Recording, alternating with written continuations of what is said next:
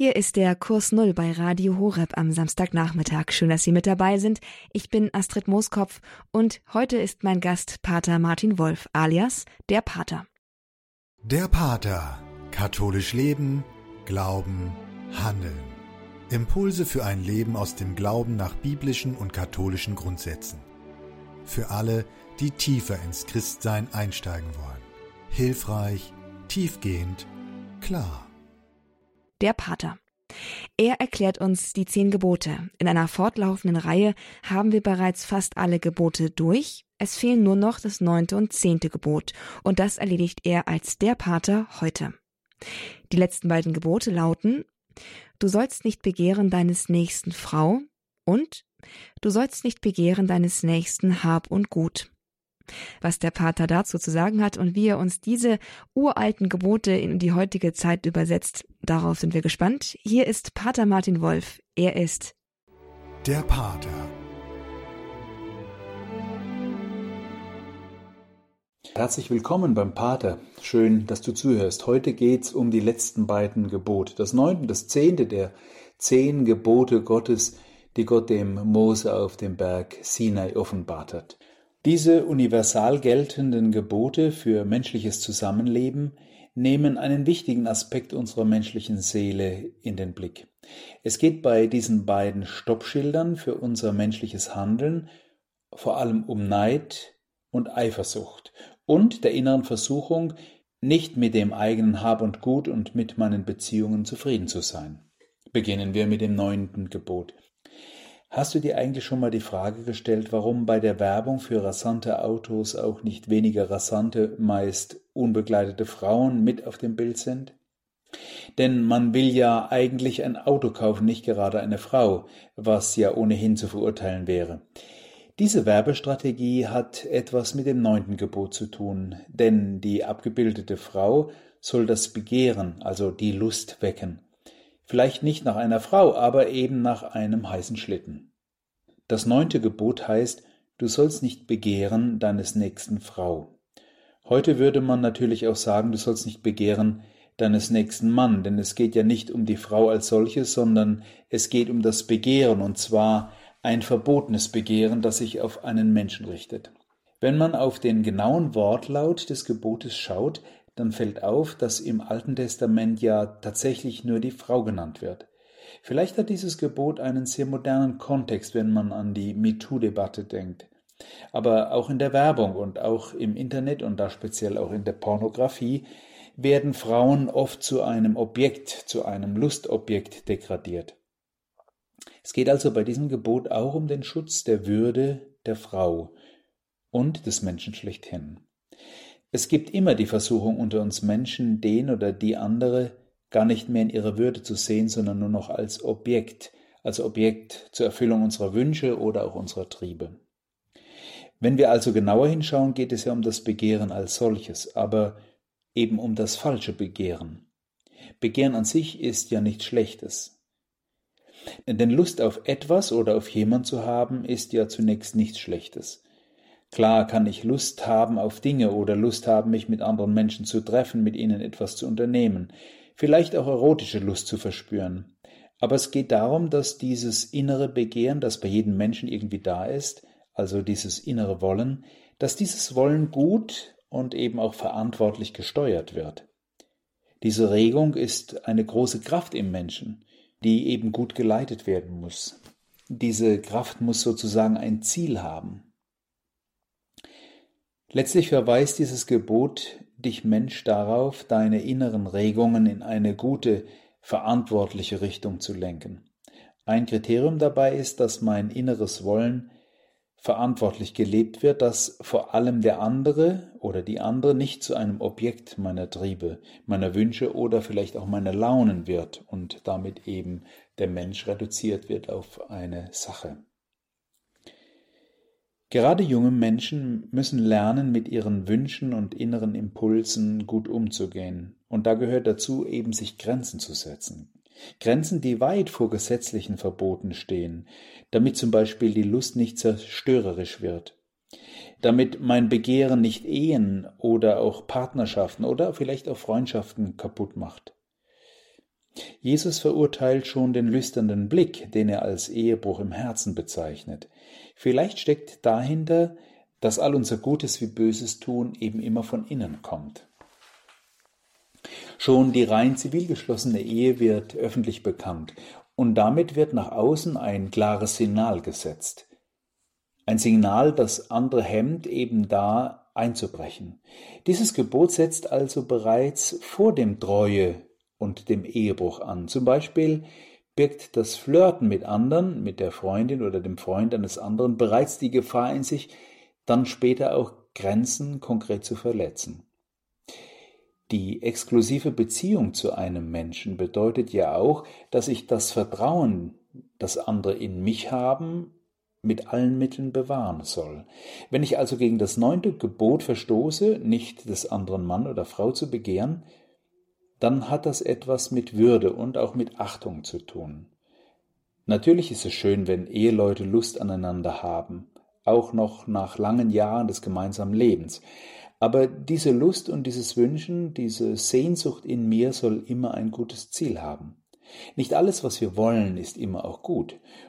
Und das zu unterscheiden, da braucht es schon einen guten und klaren und vielleicht auch ganz ehrlichen Blick. Das neunte Gebot kann dabei helfen, denn hinter diesem neunten Gebot stehen auch einige Dinge, die uns das Leben schwer machen. Beim zehnten Gebot ist das der Neid, der Neid auf Dinge, vor allem auf Dinge anderer. Im neunten Gebot ist es vor allem die Eifersucht, also die Eifersucht auf andere. Das sind wirkliche Gefühle, die uns Menschen und vor allem unsere Beziehungen schwer stören. Du sollst nicht begehren deines nächsten Frau oder Mann heißt natürlich dann auch, dass ich nicht erst anfange, mir eine Grenze zu setzen, wenn Intimitäten bereits praktiziert werden, sondern schon in meinem inneren Denken, in den inneren Wünschen und Bildern, die in mir aufsteigen, dort eben Grenzen und Stoppschilder zu setzen. Ich muss mir ein sogenanntes Stoppschild setzen, denn all unsere Handlungen und unsere guten wie auch unsere schlechten beginnen ja nicht in der Hose, um das mal salopp zu sagen, sondern im Kopf. Und darum geht's. Der Mensch, der ein gutes Leben haben will, ist derjenige, der sich am Riemen reißt. Das heißt, derjenige, der mit seinen inneren Fantasien und Wünschen und Impulsen so umgeht, dass sie nicht zerstörerisch werden, sondern Leben ermöglichen. Deswegen ist dieses neunte Gebot auch sehr stark verbunden mit unseren Augen. Was schaue ich mir an? Wen schaue ich mir an? Und vor allem, wie schaue ich jemanden an? Da gibt es viele interessante Begegnungen, die unter Umständen auch das Problem haben, dass mein Gegenüber spürt, dass ich eben etwas anderes von ihm will, als vielleicht gut und richtig wäre. Die MeToo-Bewegung hat deutlich gemacht, dass Frauen und wahrscheinlich nicht nur diese schon lange vor täglichen Übergriffen es als unangenehm empfinden, wenn sie mit schamlosen Blicken oder mit Zweideutigkeiten konfrontiert werden. Und hier braucht also der Mensch ein reines Herz. Es ist eine große Herausforderung, ein reines Herz zu haben und in dieser Gesinnung einem anderen zu begegnen. Das neunte Gebot will also die Wünsche und die Intimsphäre der Menschen schützen. Dazu brauche ich ein inneres Stoppschild, wo ich mir selbst eine eigene Grenze setze, die ich nicht überschreiten will. Es ist wirklich eine Arbeit an deinem, an meinem Innern. Und hier kommt etwas hinzu, wo viele Zeitgenossen große Schwierigkeiten haben, nämlich der Umgang mit der Pornografie. Pornografie heißt nichts anderes, als ungezügelt die Lust in sich anzustacheln. Aber am Ende ist der Betroffene ja nicht erfüllter oder befriedigter aus so einer Situation herausgegangen, sondern enttäuschter und manchmal sogar in eine Abhängigkeit geraten, die das ganze Leben oder vielleicht auch den Geldbeutel ruiniert. Und gerade hier fordert dieses neunte Gebot, dass du dir deine innere Fantasie, deine inneren Wünsche nicht kaputt machst und dass du nicht verrohst, denn wenn man hinter die Fassade von uns Menschen schaut und vor allem von Menschen, die mit Pornografie zum Beispiel Probleme haben, dann erlebt man ein großes Elend. Ein großes Elend, wenn nicht gelernt wird, mit den eigenen Trieben und Wünschen so umzugehen, dass sie eben lebensfördernd sind dann zerstören sie. Sie zerstören Freundschaften, sie zerstören alles Mögliche. Und das neunte Gebot will helfen. Wir Menschen sind auf dem Weg und es geht letztlich darum, Verantwortung für uns selbst zu übernehmen und die Würde des anderen zu achten und meine eigene Würde dabei nicht zu verlieren. Vielleicht helfen dir diese Gedanken, mit diesem neunten Gebot voranzukommen. Gleich nach einer Pause geht's dann weiter mit dem letzten der zehn Gebote, mit dem zehnten Gebot. Bis gleich.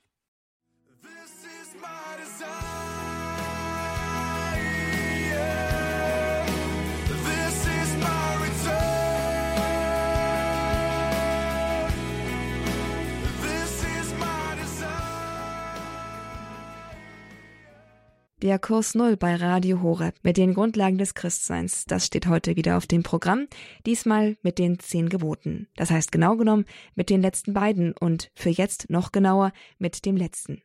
Das neunte Gebot haben wir soeben schon erklärt bekommen von Pater Martin Wolf. Er ist der Pater. Und jetzt kommen wir zum zehnten Gebot. Du sollst nicht begehren deines Nächsten Hab und Gut. Der Pater Ich selbst stamme noch aus einer Generation der Quellekataloge. Heute kann man das mit der Generation Amazon vergleichen. Der Quellekatalog war also ein dickes Buch, das in jedem deutschen Haushalt zu finden war, mit vielen Bildern von Unterwäsche bis zum Gartenschlauch, von Möbeln bis zu Werkzeugen. Alles war drin, was man irgendwie bestellen konnte, brauchen konnte oder eben auch nicht. Das Tolle für uns Kinder war damals, wir haben diesen Katalog durchgeblättert und haben sozusagen unsere Welt erweitert und fanden immer irgendwas, worauf man plötzlich Lust bekommen hat. Auch auf Dinge, von denen man überhaupt nicht wusste, dass man die brauchen kann. Es hat in uns etwas angestachelt, nämlich die Lust und das Begehren auf Dinge. Jetzt geht's um das zehnte Gebot. Du sollst nicht begehren deines Nächsten Hab und Gut.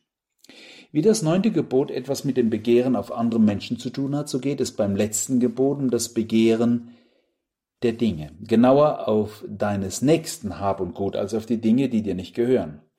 Es geht um Dinge, also um Materielles. Man kennt den Spruch, der Mensch ist ein Jäger und Sammler und irgendwie steckt das sozusagen in uns drin. Manchmal sagt man auch, das ist Teil unserer Evolution. Das Haben wollen scheint also irgendwie ein tiefer innerer Trieb zu sein. Und so wie das neunte Gebot auf den Trieb der Sexualität ausgerichtet ist, so ist das zehnte Gebot eben auf diesen Habentrieb ausgerichtet, der in jedem Menschen steckt. Haben wollen ist zunächst mal nichts Schlechtes, denn Sammeln führt zu Wohlstand und auch zu materieller Sicherheit. Aber wenn wir nur noch haben, haben, haben wollen, dann wird man im schlechtesten Fall zu Messi, das heißt zu einem, der so viele Sachen hat, dass er gar nicht mehr weiß, wohin damit und sich nicht mehr davon trennen kann und auch gar nicht mehr will. In diesem Zusammenhang muss man unterscheiden zwischen Besitz und Eigentum. Besitz ist das, was man zur Verfügung hat, was aber auch einem anderen gehören kann. Das, was mir gehört, nennt man Eigentum. Diese Unterscheidung ist wichtig. Wenn ich also einen Stuhl besitze, dann hocke ich darauf, auch wenn er eigentlich meinem Vermieter gehört. Schon als kleines Kind muss man lernen, dass Besitzen und Eigentum zwei verschiedene Dinge sind. Das Spielzeug des großen Bruders, mit dem die kleine Schwester spielt, kann da zu einem heftigen Streit führen, aber auch bei Erwachsenen ist das ein Fall von großen Konflikten. Es gibt Dinge, die mir zur Verfügung stehen, die aber vielleicht meinen Angehörigen, meinem Nachbarn oder meinem Arbeitgeber oder sogar der Allgemeinheit, zum Beispiel dem Staat gehört. Als Kind lernt man schon, dass man im Kaufhaus nichts mitgehen lassen darf. Der junge Mensch, der in den Arbeitsprozess einsteigt, lernt schnell, dass die Dinge am Arbeitsplatz eben dem Betrieb gehören, die man nicht einfach mit nach Hause nehmen kann. Aber es geht ja hier nicht vor allem ums Stehlen oder um den guten Umgang mit fremdem Besitz, sondern im Zehngebot geht es darum, diesen inneren Wunsch, etwas zu besitzen, haben zu wollen, gut zu kontrollieren. Wenn der Mensch von der Gier besessen ist, dann wird er unfrei. Aber schon Menschen, die viel haben, merken irgendwann, dass Geld und vielleicht Häuser und Reichtum eben die ganze Lebenszeit und Lebensenergie raubt nur eben um die Güter zu verwalten.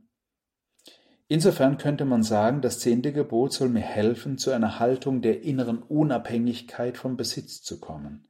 Das Geld und die Güter so zu betrachten, dass sie eingesetzt werden für eine bessere Welt, für andere und eben nicht nur für mich oder meine Familie. Kluge Freigebigkeit kann helfen, innerlich unabhängig zu werden. Besonders Ordensleute versuchen diese Haltung einzuüben, wenn sie das Gelübde der Armut ablegen. Es zeigt auch deutlich, der Mensch kommt vor den materiellen Gütern, die Person immer vor den Sachen. Das Gegenteil ist die Besessenheit vom Besitz.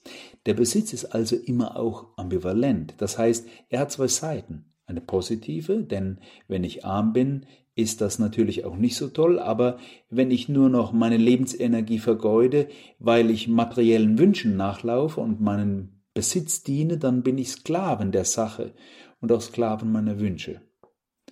Ob das das Ziel und die Erfüllung unseres menschlichen Lebens sein soll, bezweifle ich doch stark.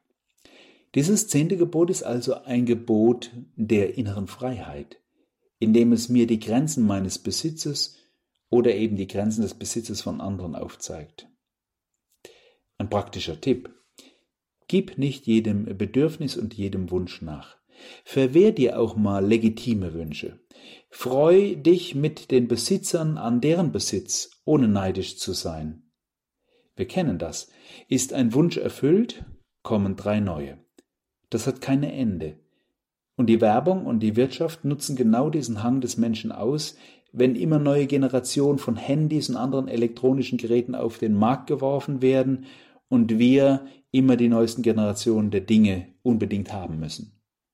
Das kann wirklich zu einer Sucht werden. Und da geht es nicht nur um Markenklamotten, da geht es auch um die neueste Version von irgendwelchen Spielen oder von Software.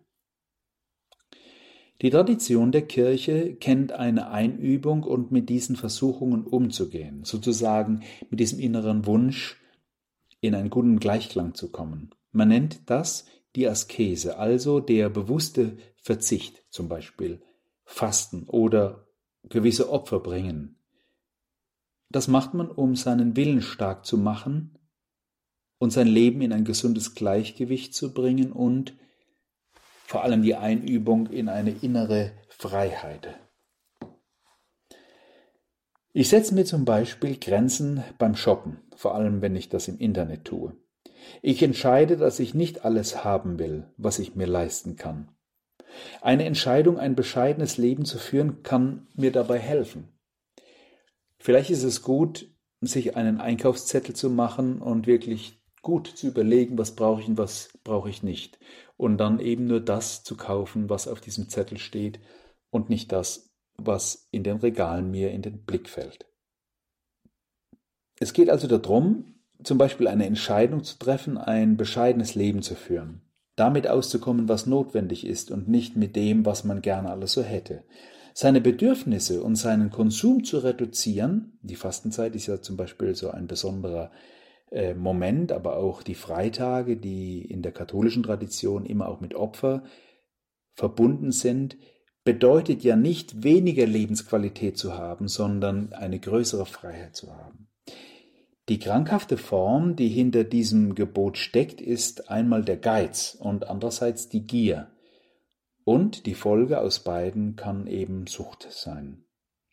Übrigens, wenn man älter wird, wird aus dieser Gier Geiz man kann nicht mehr geben. Aber wir nehmen ja nichts mit, wenn das Leben einmal aus ist, wie es so schön heißt, das letzte Hemd hat keine Taschen und übrigens auch keine iCloud. Wenn wir ehrlich sind, muss man anerkennen, dass die vielen Dinge, die ja auch schön und vielleicht auch angenehm sind, mein Leben dauerhaft gar nicht tiefgründiger und glücklicher machen. Die radikale Forderung von Jesus an seine Jünger, alles zu verkaufen, den Erlös den Armen zu geben und ihm nachzufolgen, ist ja ein Ratschlag zu einem Leben in der Freiheit der Kinder Gottes zu leben. Auch wenn dieser Ratschlag Jesu nicht für alle in dieser Radikalität lebbar ist, ist es doch eine Aufforderung an die Jünger und Jüngerinnen einzuüben, Dinge loszulassen, wegzugeben, zu verschenken. Tu das, solange du lebst, Dann hast du nämlich Freude an lächelnden und freudigen und dankbaren Gesichtern. Diese Reihe über die zehn Gebote ist damit abgeschlossen. Bei diesen Geboten Gottes geht es also immer um mehr. Und zwar um mehr Leben, um mehr Freude, um mehr Verantwortung, um mehr Freiheit. Und in diesem Sinne wünsche ich euch, dass ihr diese zehn Gebote als gute Leitplanken nutzt und sie auch den nächsten Generationen, aber auch euren Freunden weitergebt. In diesem Sinne bleibt gesund und werdet immer mehr Menschen der Freiheit, denn zu dieser Freiheit der Kinder Gottes sind wir berufen. Der Pater. Katholisch leben, glauben, handeln. Impulse für ein Leben aus dem Glauben nach biblischen und katholischen Grundsätzen. Für alle, die tiefer ins Christsein einsteigen wollen. Hilfreich, tiefgehend, klar. Der Pater erklärt die zehn Gebote. Pater Martin Wolf alias der Pater war für uns in fünf Folgen auf Sendung und hat uns die zehn Gebote ausgelegt, erklärt und in unsere Lebenswelt übertragen. Alle Folgen aus dieser Reihe und weitere Sendungen mit Pater Martin Wolf, die im Kurs Null bei Radio Horeb gelaufen sind, die lassen sich nachhören, inklusive dieser heutigen, auf horeb.org in der Mediathek, in der Rubrik Kurs Null oder bei Spotify. Auch da unter dem Podcast Kurs Null von Radio Horeb zu finden und dort finden sich auch viele andere interessante Sendungen mit Grundlagen des Christseins. Das ist das Thema des Kurs Null. Ich verabschiede mich für heute, wünsche Ihnen alles Gute und freue mich aufs nächste Mal beim Kurs Null. Mein Name ist Astrid Muskopf. Hier ist Radio Horeb. Leben mit Gott.